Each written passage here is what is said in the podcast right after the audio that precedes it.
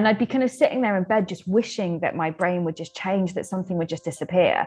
And every single one of those nights, I kind of promised myself that tomorrow was going to be different. But then, always without a shadow of a doubt, I'd get up the next morning and kind of weigh myself, look in the mirror. I remember just like pulling on my tracksuit bottoms, going downstairs to the kitchen, kind of opening the fridge, and like just being completely frozen in that moment, not really sure what to do. And for me, that was when the battle got so heightened and it stopped giving me what I needed. And I think that's the thing with eating disorders is they promise so much, but they never actually deliver on their promises. So you keep going back to those behaviors. Welcome to Time to Grow I'm your host, Toso, and this is a podcast asking the question what does it mean to be well? Today's conversation is with Hope Virgo. She's an author, an advocate, and maybe most important, she's a new mom to a beautiful baby boy named Joshua. Despite she still took the time to speak with little old me on the topic of mental illness, specifically eating disorders. Our talk was short but sweet and really cut to the core of what I believe wellness is all about. Hope's bravery and resilience are exemplified throughout her work, which ranges from her support of hashtag dump the scales or a social movement helping push the needle on policy reform to her most recent book called You Are Free, which serves as a guide for people everywhere attempting to navigate faith in the midst of life's struggles. Again, my name is Toso, and just so we're clear, I am not a mental health expert. Nevertheless, I'll be more than happy to add some resources in the show notes below for anyone who may be going through something similar or that knows of someone who is. There is no shame in reaching out to get support. And know that I'm rooting for you. Anyway, this is time to grow, and this is Miss Hope Virgo. Hey, Hope. Thanks for joining me today. No, thanks so much for having me. It's so good to be here. First off, I started by asking what wellness even means. We all come at this thing from different angles with various levels of either understanding or baggage. So I wanted to wipe the slate, get a bit of her backstory, and find out what exactly is Hope's view of well being today. Good question. Um, yeah, I guess firstly for me, what the wellness journey is like a, a process. Mm-hmm. And I think so many of us, we spending life working out different coping mechanisms around that. We find different strategies to deal with it and that's something that I've definitely had to learn. So I am living in kind of ongoing recovery from an eating disorder. So I was diagnosed when I was about 17 years old, having lived with it kind of prior to that for about four or five years. And for me, during that kind of teenage period of my life, the eating disorder was my everything. It gave me this real value, this sense of purpose, and it kept me safe, I thought, in all of these moments where life felt really difficult to navigate. I didn't realize at the time how dangerous it was, kind of going into those behaviors, kind of entertaining those thoughts. Eventually, I got admitted to treatment and uh, spent a year living in an inpatient unit and have just been in this kind of state of ongoing recovery from that. I think for me, I do believe that with eating disorders, people can make a full recovery. Personally, I've only got a tiny bit of the way to go to kind of hit that full recovery marker. And then the wellness aspect within that is so intertwined in so many ways. And for me, it's about managing that alongside the eating disorder through having good communication, through talking about what's going on, kind of surrounding myself with the right people, and also just being aware of those things that trigger me in kind of moments where life feels really difficult. And having that heightened emotion actually being like that's that's okay and i don't need to entertain the eating disorder thoughts. I can find other ways to keep myself on that process of becoming well I wanted to touch on something you said. You you said you were diagnosed at 17, but you had lived with it for four years before that. So in that interim between being, um, I guess, officially diagnosed and not having that sort of awareness, was there? You said that you found some comfort from that, but I could imagine there's maybe a little bit of a dichotomy there. Was it was it kind of dark too, or was it something where you? I'm I'm asking this because I saw a TED talk that was talking about there's something about the way that we relate to the substances we use that actually is replacing like our human connections. And mm. so maybe it gives us a sense of comfort, but maybe it's not a full sense of comfort. So I don't, I don't know if you wanted to, if you could just maybe touch on kind of that ongoing recovery, being able to start from that time where you got diagnosed, but even before that, did you know that it was something you were struggling with? Was it something that you just kind of felt was um, just life and this is how it goes? Or I don't know. Let's give yeah. insight into your mind space then. By the way, if you were trying to watch that TED Talk I was just referencing, it's called Everything You Know About Addiction is Wrong. by Johann Hari. I'll be sure to leave a link to it in the show notes as well. In the meantime, back to the interview. Yeah, no, um I think that there were points when I I knew what was going on, kind of those moments yeah. when I felt like I there was something not quite right with me. And a lot of my eating disorder stemmed from feeling like there was something categorically wrong with who I was. And so I was trying to find a way to manage the emotion around that, but also change that factor. And mm. so I think at first I felt like I'd found this magical solution to life. And this was going to be the kind of be all and end all. This was going to make everything just feel okay and all that pain go away and for me to feel good enough. But during that four years, definitely towards the end, I was getting so consumed by the eating disorder that there were glimpses of that kind of really difficult moment. So I'd sit down with my friends and I'd be amazed that they could all eat what they wanted to and drink what they wanted to because I was just consumed with so much guilt and fear around that. Wow. And then also, I remember kind of six months before I got admitted to hospital, a lot of it kind of really came to a head. So I went to outpatients initially.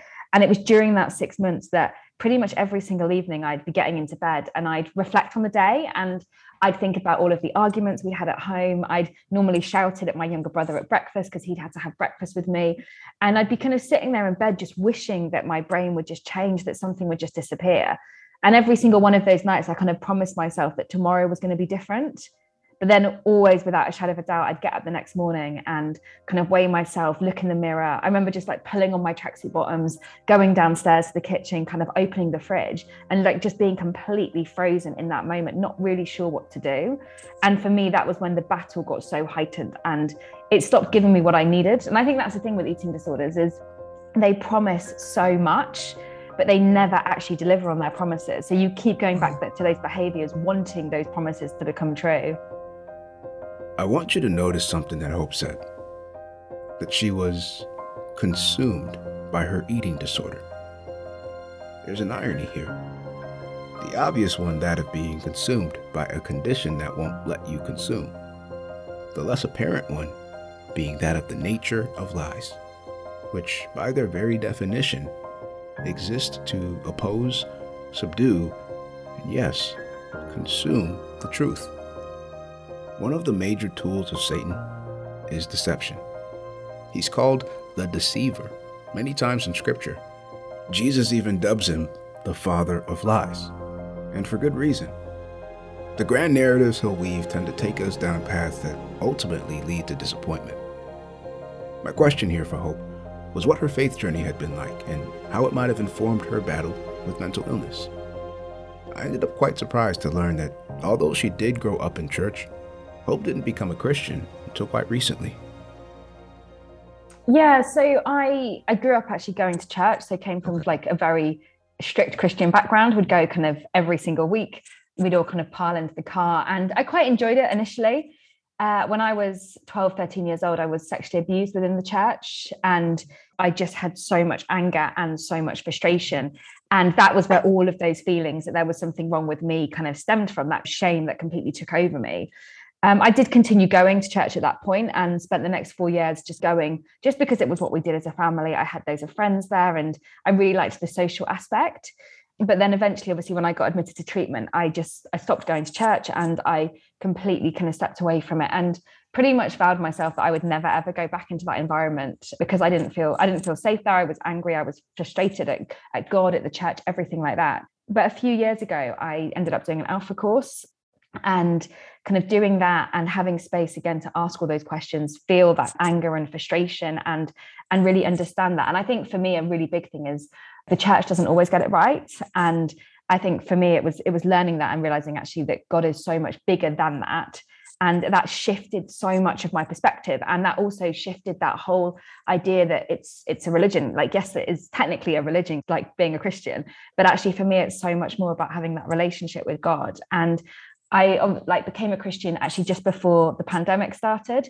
During the pandemic, it really, really helped me in those moments where life was feeling really challenging, like it probably did for everybody who's listening to this. And it kind of brought me back into the moment. It gave me what I needed. And like, yeah, just gave, really, really helps in that sense of wellness. And now actually I try and journal every single day as a way to manage my kind of well-being but also as a way to connect with god in those moments and i think particularly when it's really really hard to say what you're feeling just finding that space to just kind of sit in it Such a beautiful way to reframe such a terrible situation. To be the victim of abuse is already traumatic, but to have that done by the very people who claim to be representing Christ's love is even more disturbing. Though maybe such instances of pain could help redirect our gaze from imperfect humans to a perfect God. Which reminds me of an earlier conversation I had on this podcast about the importance of safe spaces, specifically in the church. If you can remember, it was back in episode one where I spoke with Ruth Rice, the founder of Renew Wellbeing in those two years when everything else ground to a halt, the question emerged hang on, are we okay? No, we're not okay. What is the gospel? How do we connect with our communities? And I think the language of well being is the language of connection because it's already out there and it is the gospel. So if we just learn to speak the same language, one of the things she's working on relates to the creation of physical spaces in church buildings across England as to facilitate more mentally and emotionally healthy congregations. I wondered, might this notion of community connect back to eating disorders in any way?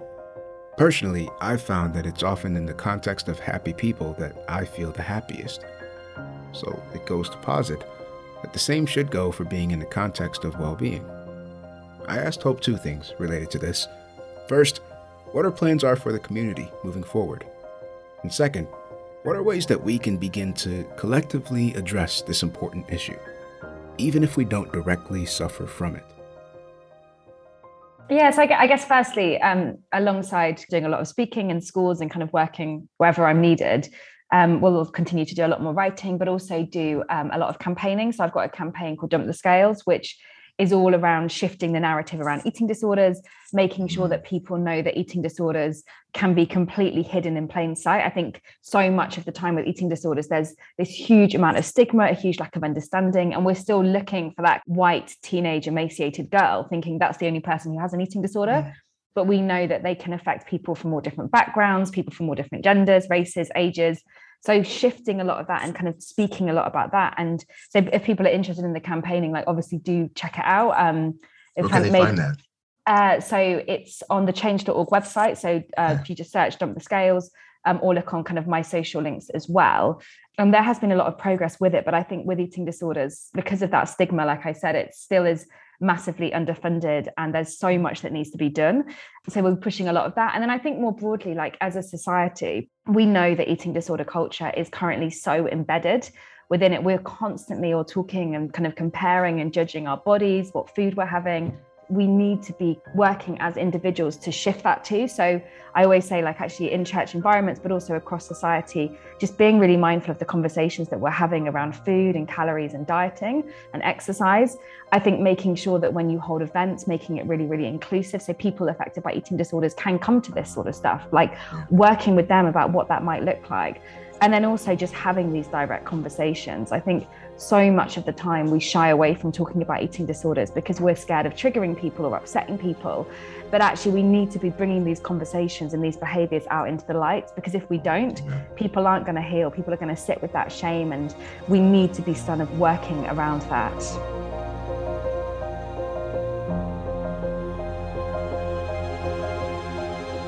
Thank you so much for checking in with this episode. My name is Toso, and today I spoke with Hope Virgo author of You Are Free and frontrunner for the campaign Dump the Scales. If you'd like to check her out elsewhere. Uh, so on my Instagram, it's just Hope Virgo underscore, and then on Twitter, um, Hope Virgo. So Instagram tends to be a bit more encouraging, probably. Twitter's much more opinionated. Yeah. Next week, I'll be speaking with Calvin Wood. He's the author of a book called Entertaining Angels, which talks about how we can learn to be more compassionate and how we engage with the topic of autism. I definitely learned a lot in that conversation, including what characters in the Bible he thinks just might be on the spectrum. Be on the lookout for that one, it was really fun to make. This was Time to Grow, a podcast by UCB. We'll talk again soon. In the meantime, be well.